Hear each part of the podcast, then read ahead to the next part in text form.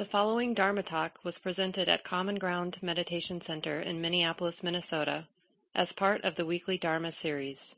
The speaker is Mark Nunberg, guiding teacher at Common Ground. And I see uh, there's a question in the chat, and I'll go through. Um, I think we'll address that in part.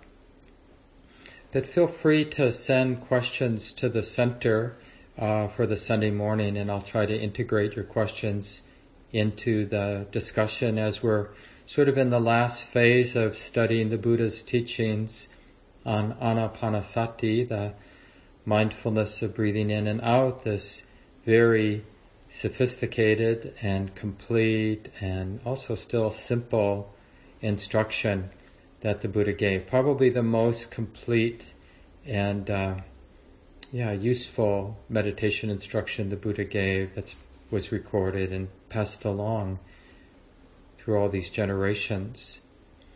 And we'll be moving to the fourth set of instructions. So most of you have heard this. There are 16 instructions, depending on how you interpret the first uh, set. Um, and each sort of general category, we, we often divide it into four tetrads. The first having to do with mindfulness of the body, the second set of four having to do with mindfulness of mental activity, the third set of four really having to do with mindfulness of the nature of the mind, the nature of the present moment, and then the fourth is what do I need to keep in mind to support the letting go of awakening?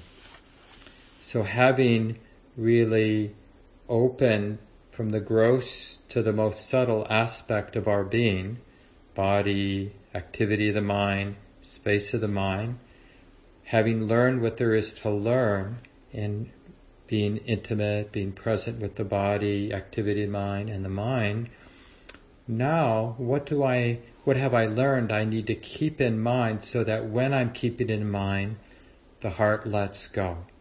And what is the heart letting go of?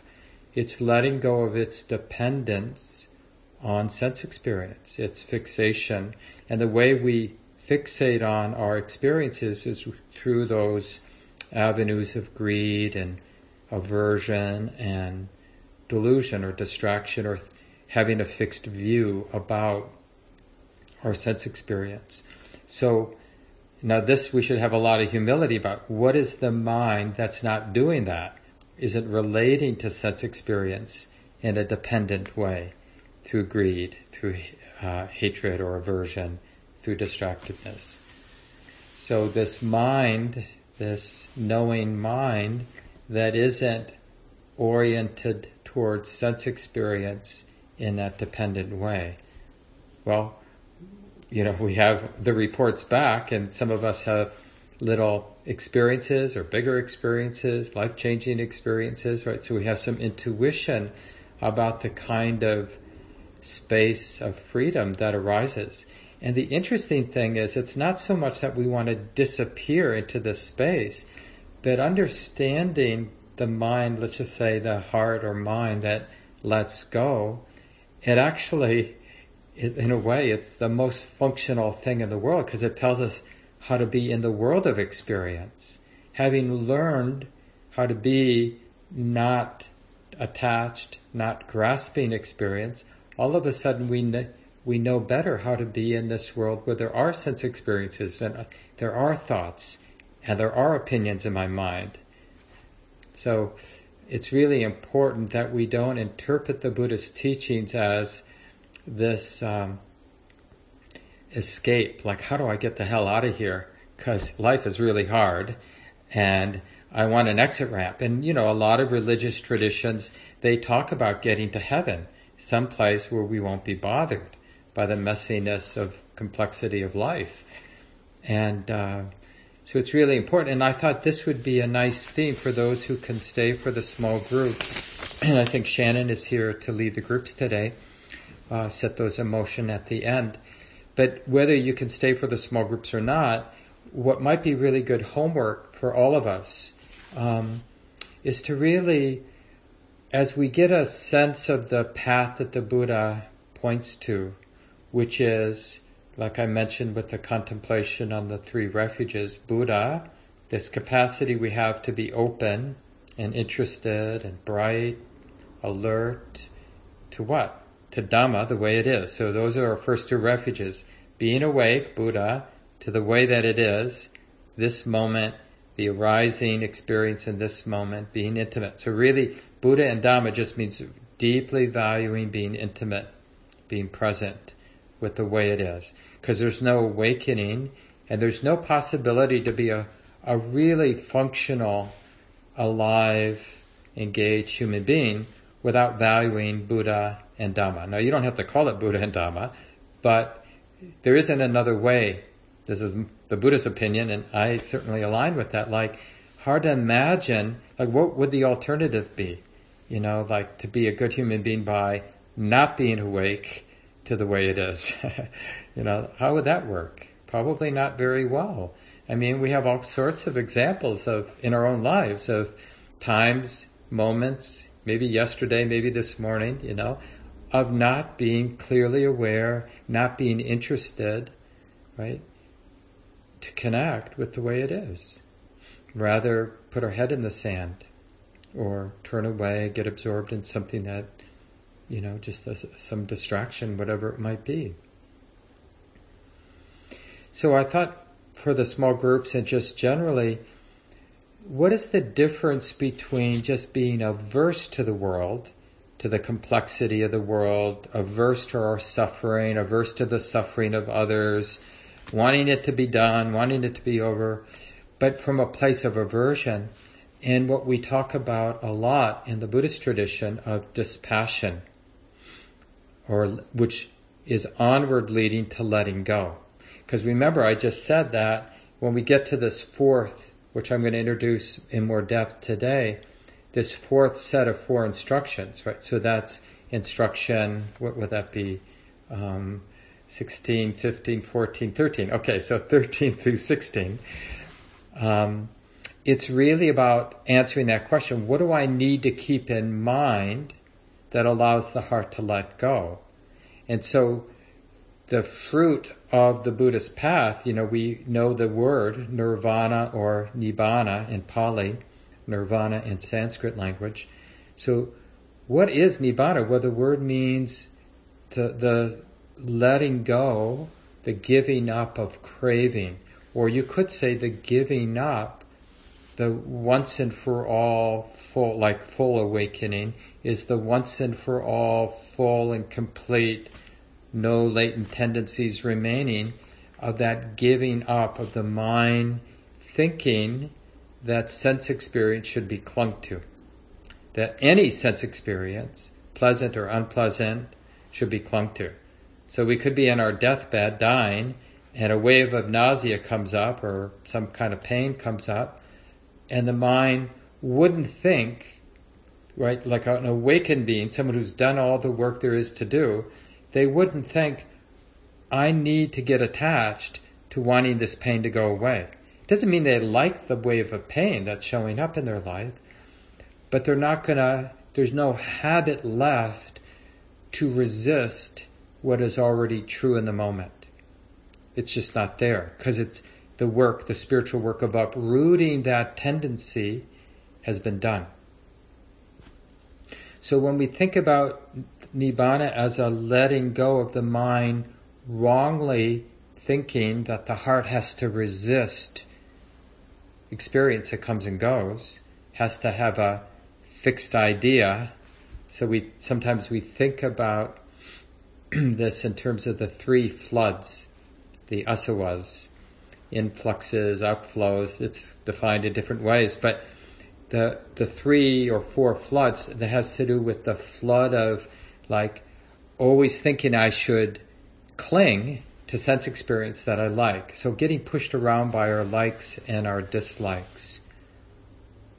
And then the second flood is the flood of becoming. Always getting swept away like I want to be the person that is this way or I don't want to be the person that way, right? And the third flood is using fixed views, like that movement in our heart, like taking refuge in a fixed idea, which almost always involves selfing. You know, all my fixed ideas star a sense of a me or a mine, an I, me, or my, right? And we fix on it.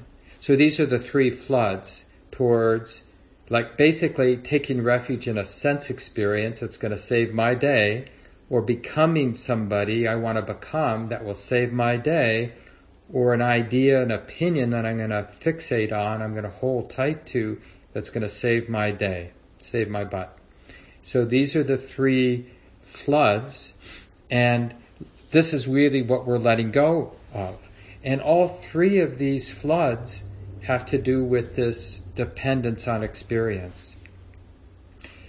Not just what we see and what we touch and what we smell and what we taste and what we hear, but also all of our mental constructions about sensuality, about me, you know, like becoming somebody that's sensuality, even though it's just my own thoughts about Mark, who gets his act together and starts to exercise and eats well and, you know, lives to be 120 and passes away quietly in his sleep, you know, with all the clarity. No, passes away sitting in full lotus in deep samadhi.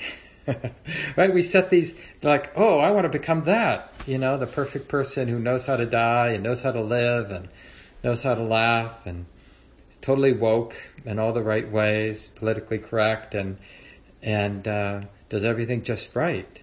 And we have these, you know, and we can suffer just like desiring something for lunch is actually not so different than craving to become somebody, you know, who doesn't need lunch or something like that. Or fixating on an opinion, you know, whatever it might be, we're looking for refuge in what can't provide any lasting refuge. And these are the floods. And this is what the heart gives up. Now the, the question is, because this is really what that last set of four instructions are all about. Were um, and the word changes here. Instead of what the Buddha often is using, like breathing in, one experiences, he really he uses the word one contemplates or one observes. So we're keeping something in mind impermanence, dispassion, cessation, letting go. Those are the last four instructions. So same sort of setup. You know, while breathing in, one contemplates impermanence. While breathing out, one contemplates impermanence. Then the next, one breathes in, one contemplates dispassion. One breathes out, one contemplates dispassion, then cessation, then letting go.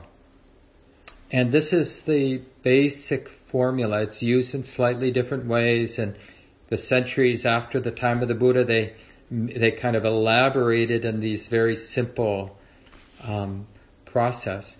But remember, what the Buddha is describing in this last set of instructions isn't so much of me or you as a person and what my assignment is. Oh, I got to do this and then I'm going to do that. And then I'm, he's really describing a natural process as if someone were to describe water falling from the clouds on the side of a mountain and flowing down and ending up in the streams and lakes and eventually in the ocean.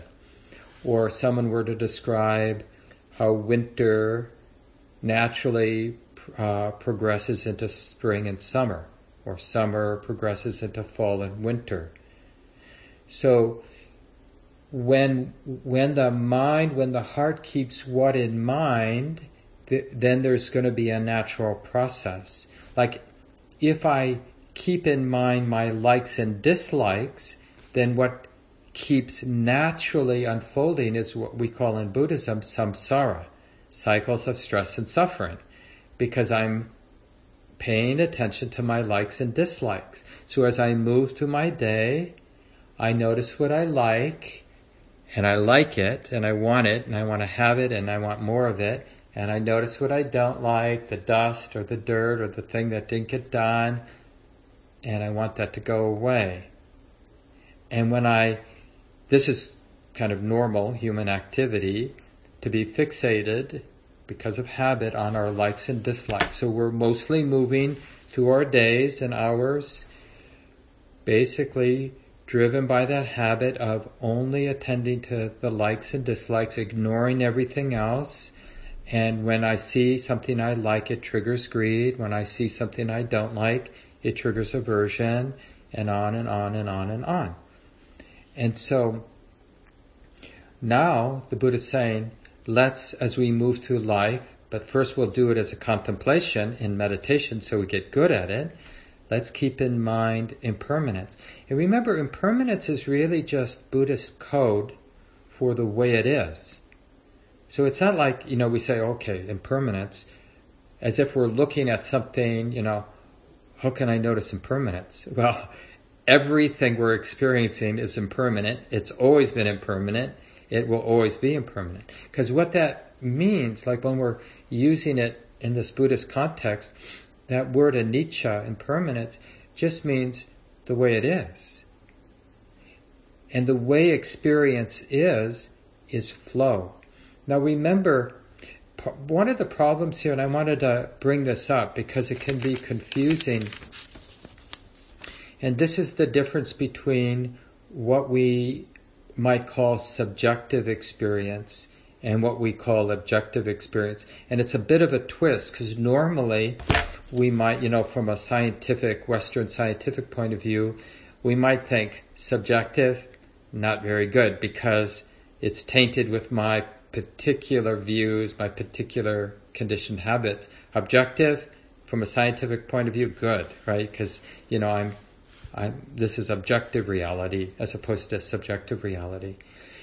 But from our practice point of view, um, objective, what we normally consider to be objective, would be considered diluted.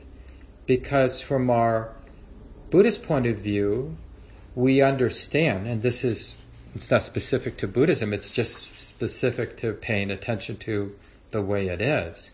This experience each of us is having right now, it is subjective.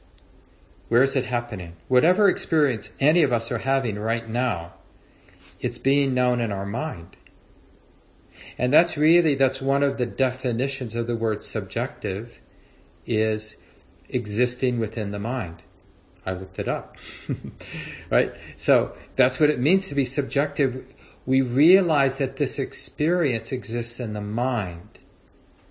Now that's not a choice. Experience is always going to exist in our mind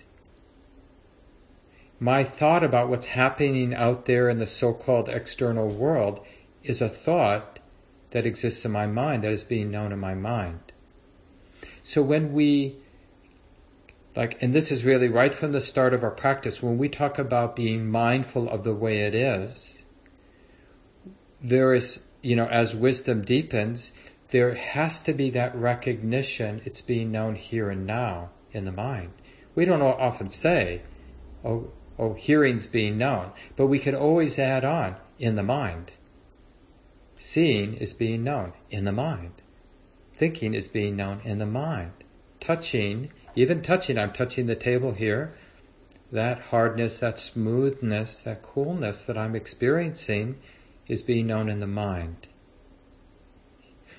And once we get that subjective experience is reality, there isn't an objective reality we know, you know. And whenever we talk about objective reality, those are thoughts being known in the mind. So once we get that this is a subjective experiencing going on, always has been, always will, then it's easier to recognize that one of the characteristics of subjective experience, and I prefer to add the ing, ex, uh, subjective experiencing, is that it's always emotion, never stops. So we have a subjective experience, but when we look at that subjective experience of a sound being heard, or a sight being seen, or a thought being thought, or a touch being known, it's a river. It's a changing, flowing, moving, happening. It isn't a thing. So that's that 13th instruction whether we're uh, back to our basic training ground of being aware of the in breath or the out breath, or any aspect from gross to subtle of our subjective experiencing, Buddha doesn't care at this point. He just wants us to contemplate the reality of impermanence as we're breathing in, as we're breathing out, as we're experiencing whatever we're experiencing, as we're experiencing whatever we're experiencing.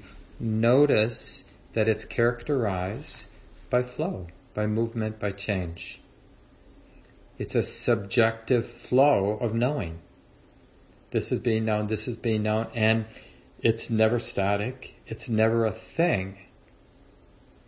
And that's something that it just takes, you know, the mind getting interested in, you know, it's not even that subtle at this point, the truth of change that we're talking about.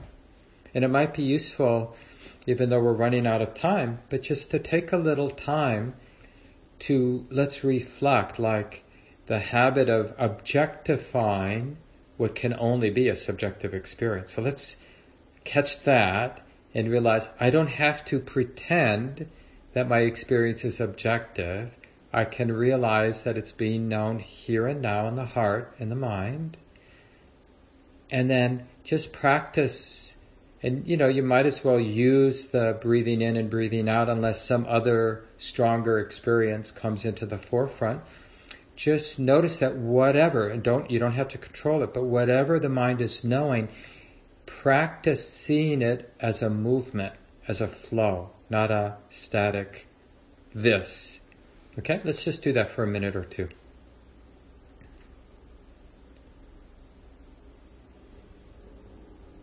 So start by just sensing the subjective nature of our experiencing, being known here and now.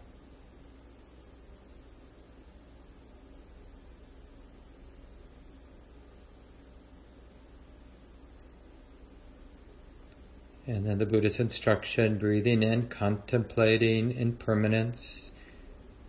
Breathing out, contemplating impermanence. Keeping that in mind.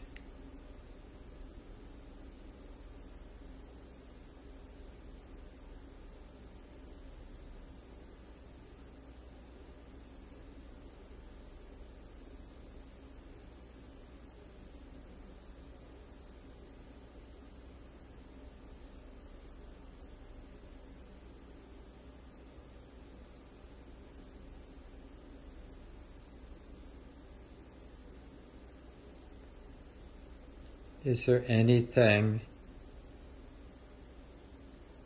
that is not a movement? Anything in your experience that's not moving?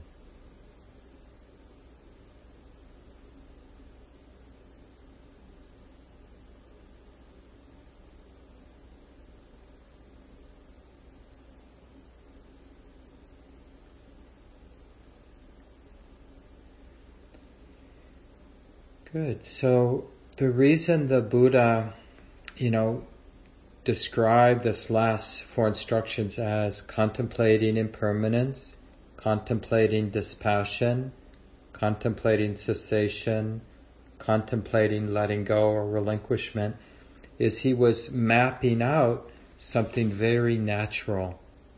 Not something you or I have to do, but something we can have confidence in when we keep impermanence in mind, which is just the way it is, then notice naturally, unavoidably, the heart is more and more filled, the mind is more filled with dispassion.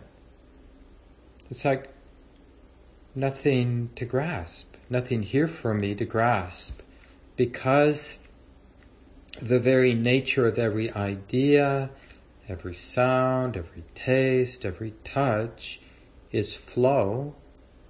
Why would the mind bother to look for solid ground where I could own it or have it? Right? The mind gives up on that project. It's a natural arising when impermanence is seen thoroughly. And remember, you can change the word impermanence. You know, in some ways it's already gotten overused. So there are other synonyms like insubstantial, ephemeral, unreliable, ungovernable nature of experience. not trustworthy, not worthy of grasping, right? So then it makes sense that dispassion would arise when we are aware of that, then the heart starts clinging. Just like, you know, people who have had a lot of relationships, uh, romantic, intimate relationships, you know, or even one. But at some point we want to realize that it never was wise of me to expect that person or any person to make me happy. Right? Which is just a kind of a larger expression of grasping, you know. We have this idea of the person. So first we, a person is a flow, changing, moving uh, thing, process, and we make him into my partner. And then, you know, as they're part of my ground that's going to make me happy. Well, it doesn't work that way, does it? So we can, this uh, insight, this liberating insight into dispassion is like how we see the unfolding of our spiritual life over not, you know, over a month or even over a year, but over many years, we see there is this liberating, beautiful quality of dispassion that has arisen. Right? So you might, some of you have been around for a while, who've raised kids. You know, this is an image, uh, a teaching used in early Buddhism about using the trajectory of parenting as a, a metaphor for awakening. Like the very real attachment when the kids are young you know, and all the neurotic fears, I mean, appropriate and neurotic fears that are there, caretaking the kids when they really need your uh, undivided attention a lot of the time. But then when the kids are older, you know, it's sort of like if you're a wise parent, it's like, okay, at this point, they have rights to make their own mistakes, dig their own holes. I'll love them as best I can, but I don't really own it anymore, do I?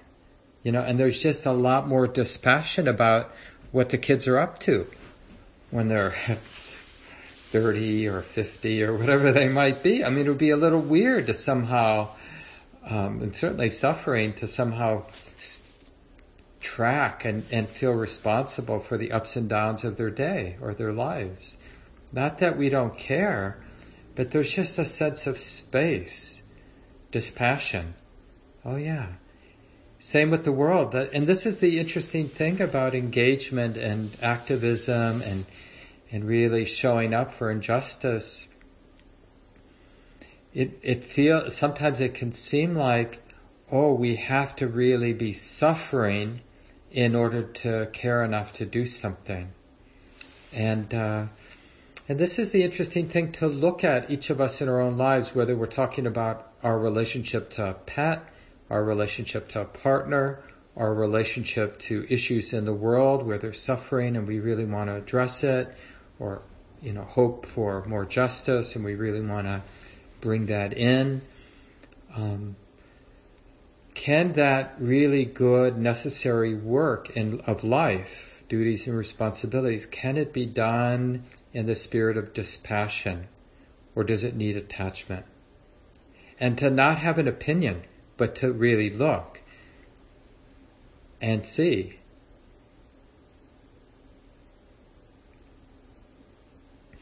So, and you know, we'll be, we'll spend maybe three or even four weeks on these four instructions. We'll keep doing, you know, the the first twelve, um, but then these last four, four will emphasize in the weeks ahead. And it really is just the simplest view of the awakening process the first 12 are really helping us to open the mind to the possibility of non-grasping. Just so we have, we're activating the intuition that non-grasping is a possibility. Because until that point, all our mind knows is like when we're hurting is, well, I'm just not doing a good job at grasping the right thing.